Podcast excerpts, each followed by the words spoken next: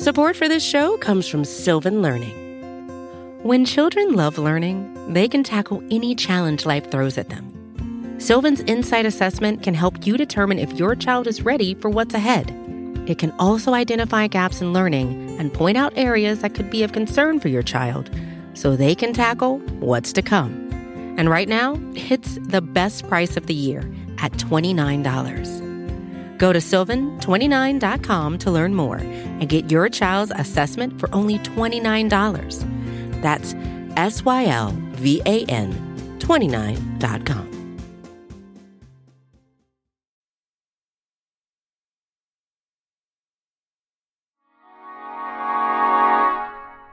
Hi, this is Reset, and I'm Sigal Samuel, filling in for Arielle Duhaime-Ross. I'm a staff writer for Vox, and I focus on technology and artificial intelligence and how they affect vulnerable populations, for better and worse. Today, we're going to talk about how tech is being used to monitor and treat the coronavirus outbreak, where it all began in China. China's response to the virus has been very techy. They've used robots that disinfect hospital rooms, drones that yell at you if you're not wearing a mask, facial recognition cameras that tip off police that you might have a fever. This sort of tech could help minimize the risks of a pandemic. And even if it costs people their privacy, maybe that's okay if it lets them keep something more valuable their lives, right? But what happens after the coronavirus panic ends? Will invasive surveillance technologies just be packed away? Or will they become the new normal, eroding people's privacy not only in China, but also in places like the US?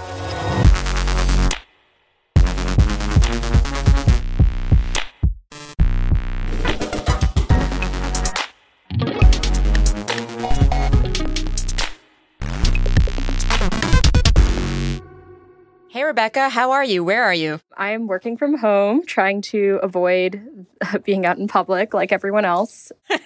Some light social distancing. Light social okay, distancing. Okay. Rebecca Heilweil is a reporter for Open Sourced at Vox. She's been covering the rollout of tech products being used to stop the spread of coronavirus, especially in China. Yeah, I think one of the most interesting things we've seen is how, you know, technology that was already being developed or you know already exists in China is kind of being modified or sort of re retargeted to kind of address this outbreak. And I think the big focus has been preventing the spread of infection. And one thing that we've seen that I think is kind of positive and interesting are these robots that are meant to make sure that healthcare workers and people who have this virus are not necessarily directly interacting there's this one Danish company that's providing a bunch of hospitals in China with a type of robot that goes into rooms and uses ultraviolet light to sort of de- disinfect it. But, you know, we're also seeing technologies that I might call a little bit more serious or, you know, more associated with the surveillance structure that does exist in China and seeing how it applies in sort of the case of trying to prevent a pandemic and control an outbreak.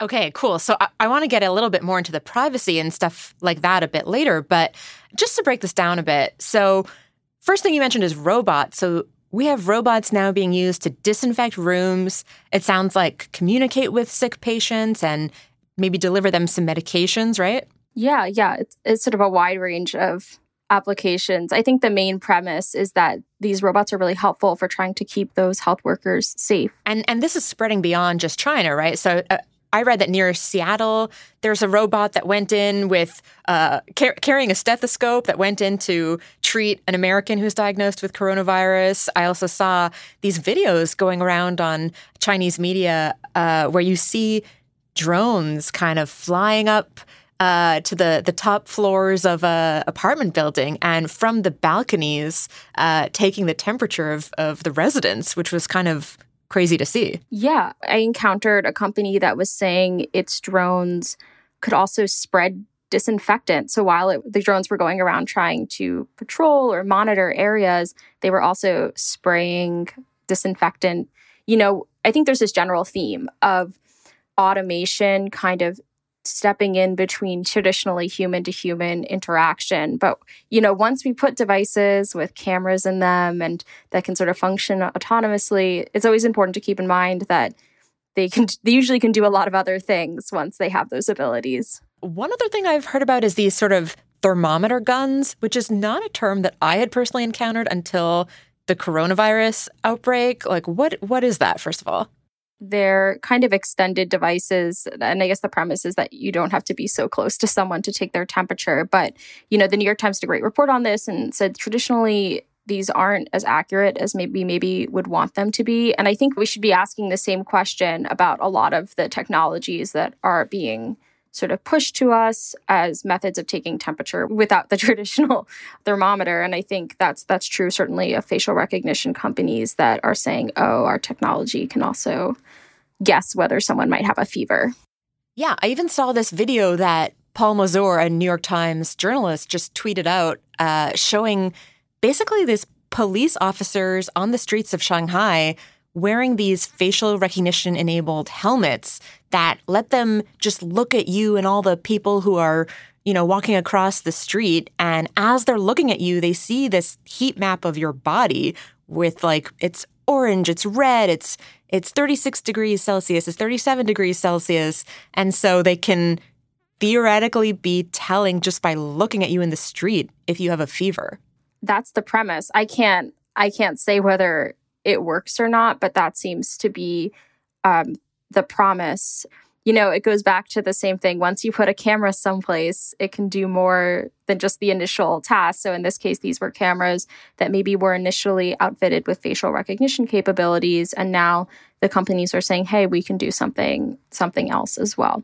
And my understanding is that AI earlier on in the outbreak was also used, particularly in, in China, to study the outbreak spread. In China, your national ID is linked to your mobile phone number. So they can identify who you are and by your phone track exactly where you were traveling in a given city at a given time and then notify the people who are on the same train or in the you know the same platform hey you know you might want to get tested and and that kind of thing um, and that can be really helpful in the case of, you know, a, a pandemic risk like this. But I guess I wonder if you think it makes sense for citizens to give up some of their privacy if that can help combat a huge public health crisis. Yeah, I mean, it's a really, really tough question.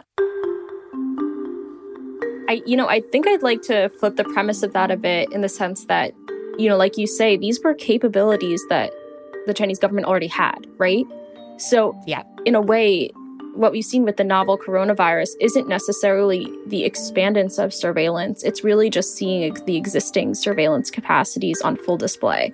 And I think that's something that is important to sort of keep in mind in terms of, you know, giving up your own privacy. I mean, it's important to keep in mind that China has seen the lion's share of these cases and has faced types of questions that, you know, we in the US and maybe in other parts of the world have not had to wrestle with yet. And I think that that's, you know, the average citizen living in China is, you know, facing a really different reality than what we're facing. And I think that's important to keep in mind when we talk about privacy. But, you know, yeah. at the same time, any sort of critic of facial recognition or surveillance will tell you, you know, it's worth asking what is happening to this data? Is it being protected? If we're adding thermal imaging into facial recognition cameras, is that going to go away or will that be there indefinitely? Mm-hmm. You know, and these are things that we really have to wrestle with. And if you're in the US, it's, you know, it it's an important opportunity to reflect on what you're comfortable with. There is something kind of dystopian about an outbreak being used to justify increased surveillance. Coming up after the break, why there's reason to think these new surveillance technologies will become permanent fixtures in China and beyond.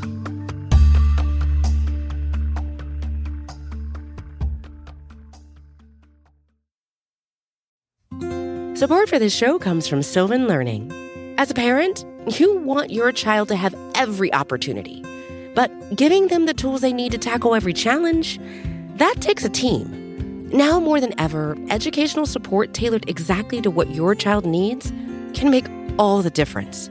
That's why parents have trusted Sylvan Learning for 45 years as the ultimate teammate in their child's educational journey, instilling in them a love for learning and a passion for reaching the next level. And Sylvan's Insight Assessment can identify gaps in learning and areas that could be of concern for your child. It's a 360 degree view into your child's learning that you can't find anywhere else and helps ensure that your child didn't miss something in school that might put them at a disadvantage in the future. And right now, it's the best price of the year at $29. Go to sylvan29.com to learn more and get your child's assessment for only $29. That's S Y L V A N 29.com.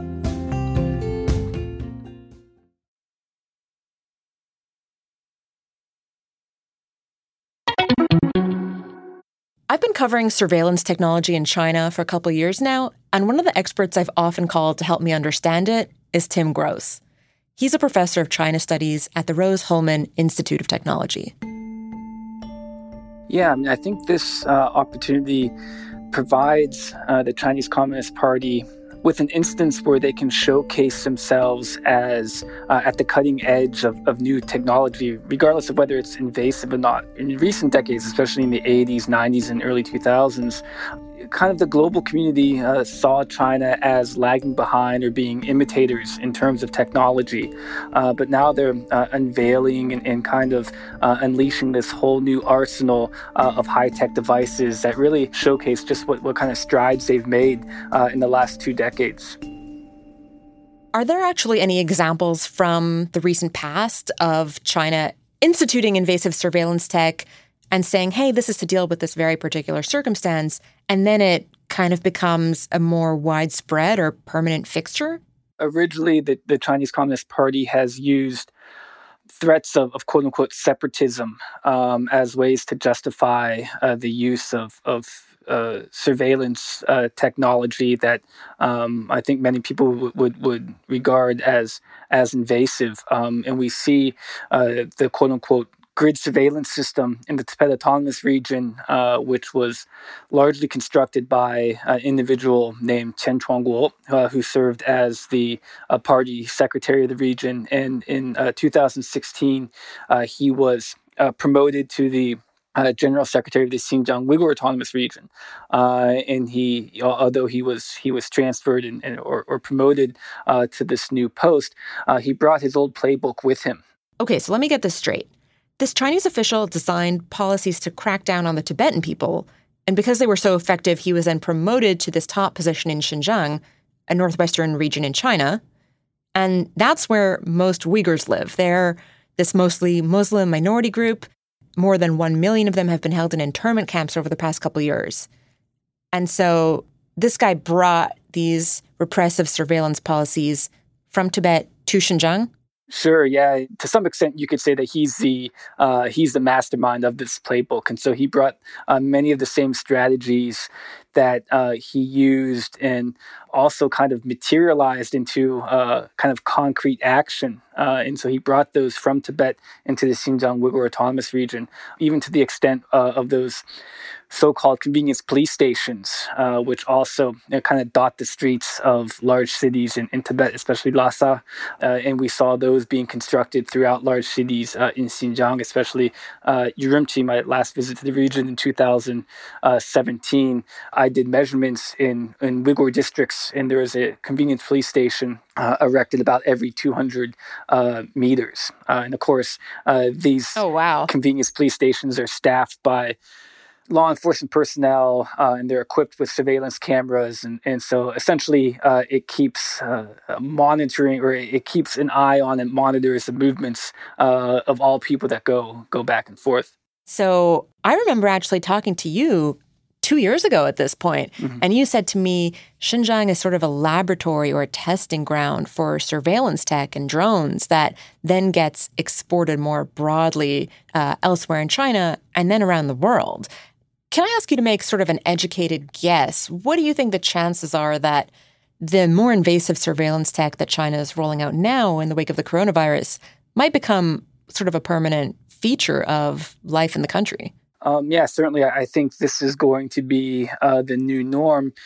But, you know, the surprising to me uh, is that talking with, with colleagues uh, in China uh, and, and friends in China, that I, yeah, I, I, can't put an estimate on it, and, and this is all anecdotal, but it's not met with the same reactions that I have with colleagues outside of China who are, are nonetheless China observers. In, in other words, many people who are from China or have Chinese citizenship put a lot of faith in their party, and they don't necessarily see this technology as invasive and rather they have so much confidence in the party that the party's doing this for their own good meaning not not the party's good uh, but the good of the entire population uh, and there's almost this blind faith uh, that is not necessarily supporting uh, the use of, of, new technology and the expansion of this technology, but it's certainly, I think, fueling uh, the Chinese Communist Party to act with impunity uh, to, you know, even make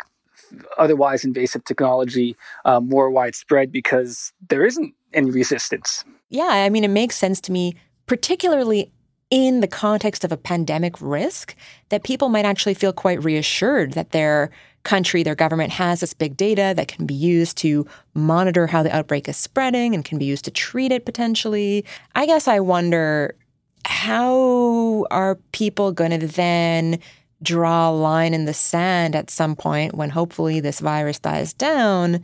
And then, well, now we've had these technologies roll out, we've kind of gotten used to them. Is there going to come a point where people have to say, okay, that was fine for a special circumstance, but now we're not cool with that for general everyday life.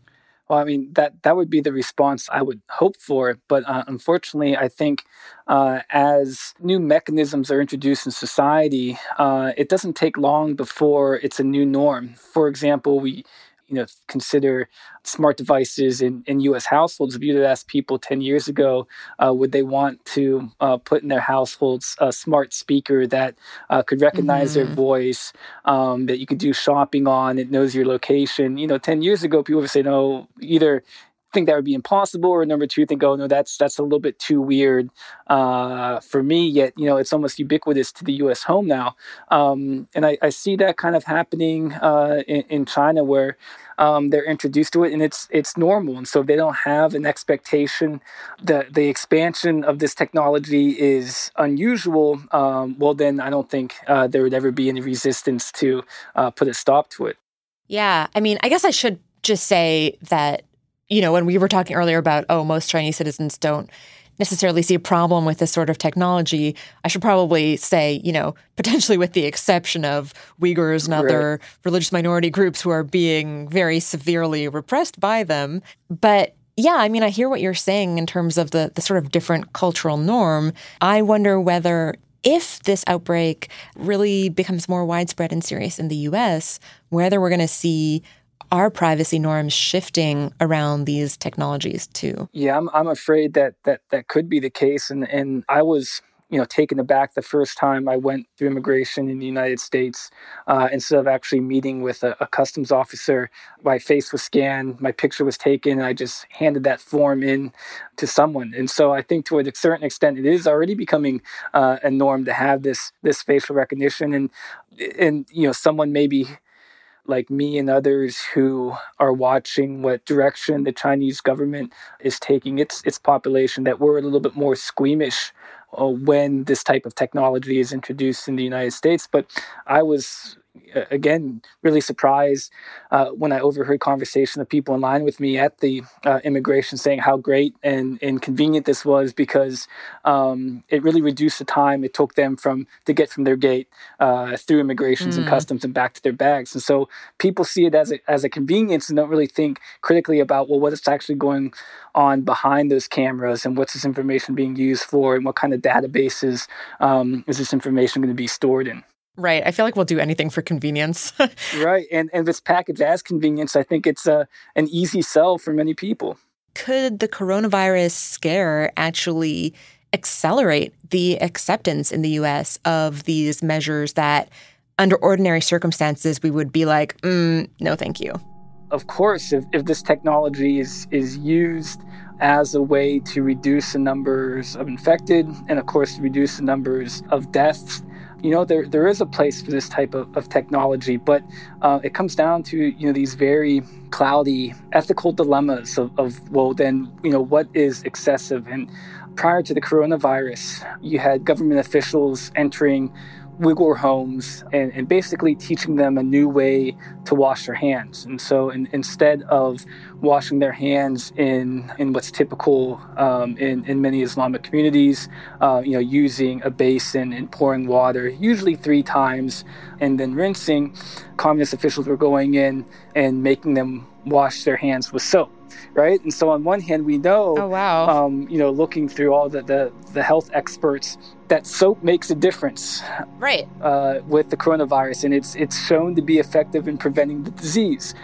So of course, on one hand, I say, well, this is actually good uh, because it could potentially prevent uh, a widespread outbreak in rural areas in Xinjiang where they lack the medical facilities and professionals to treat an outbreak. On the other hand, I also know that the uh, communist officials were uh, trying to replace the quote unquote Uyghur way of washing their hands long before the coronavirus. And not mm. all of their motivations behind it were because of uh, hygiene, right? There was also, you know, trying to distance uh, Uyghurs from an Islamic cultural core, right? Um, and, and mm-hmm. so again, this is one of those those ethical dilemmas. But um, at what point do we say, okay, we don't need to actually, you know, require us to live a certain way anymore for it to be healthy?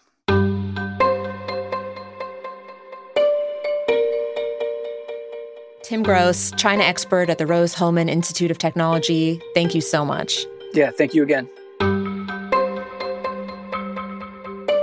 This is Reset, and I'm Sigal Samuel. If you want to follow me on Twitter, you can find me at Sigal Samuel. You can also reach the Reset team by emailing reset at vox.com. We publish episodes three times a week on Tuesdays, Thursdays, and Sundays. So if you haven't already, subscribe to the pod. You can find us on Apple Podcasts, Stitcher, or in your favorite podcast app.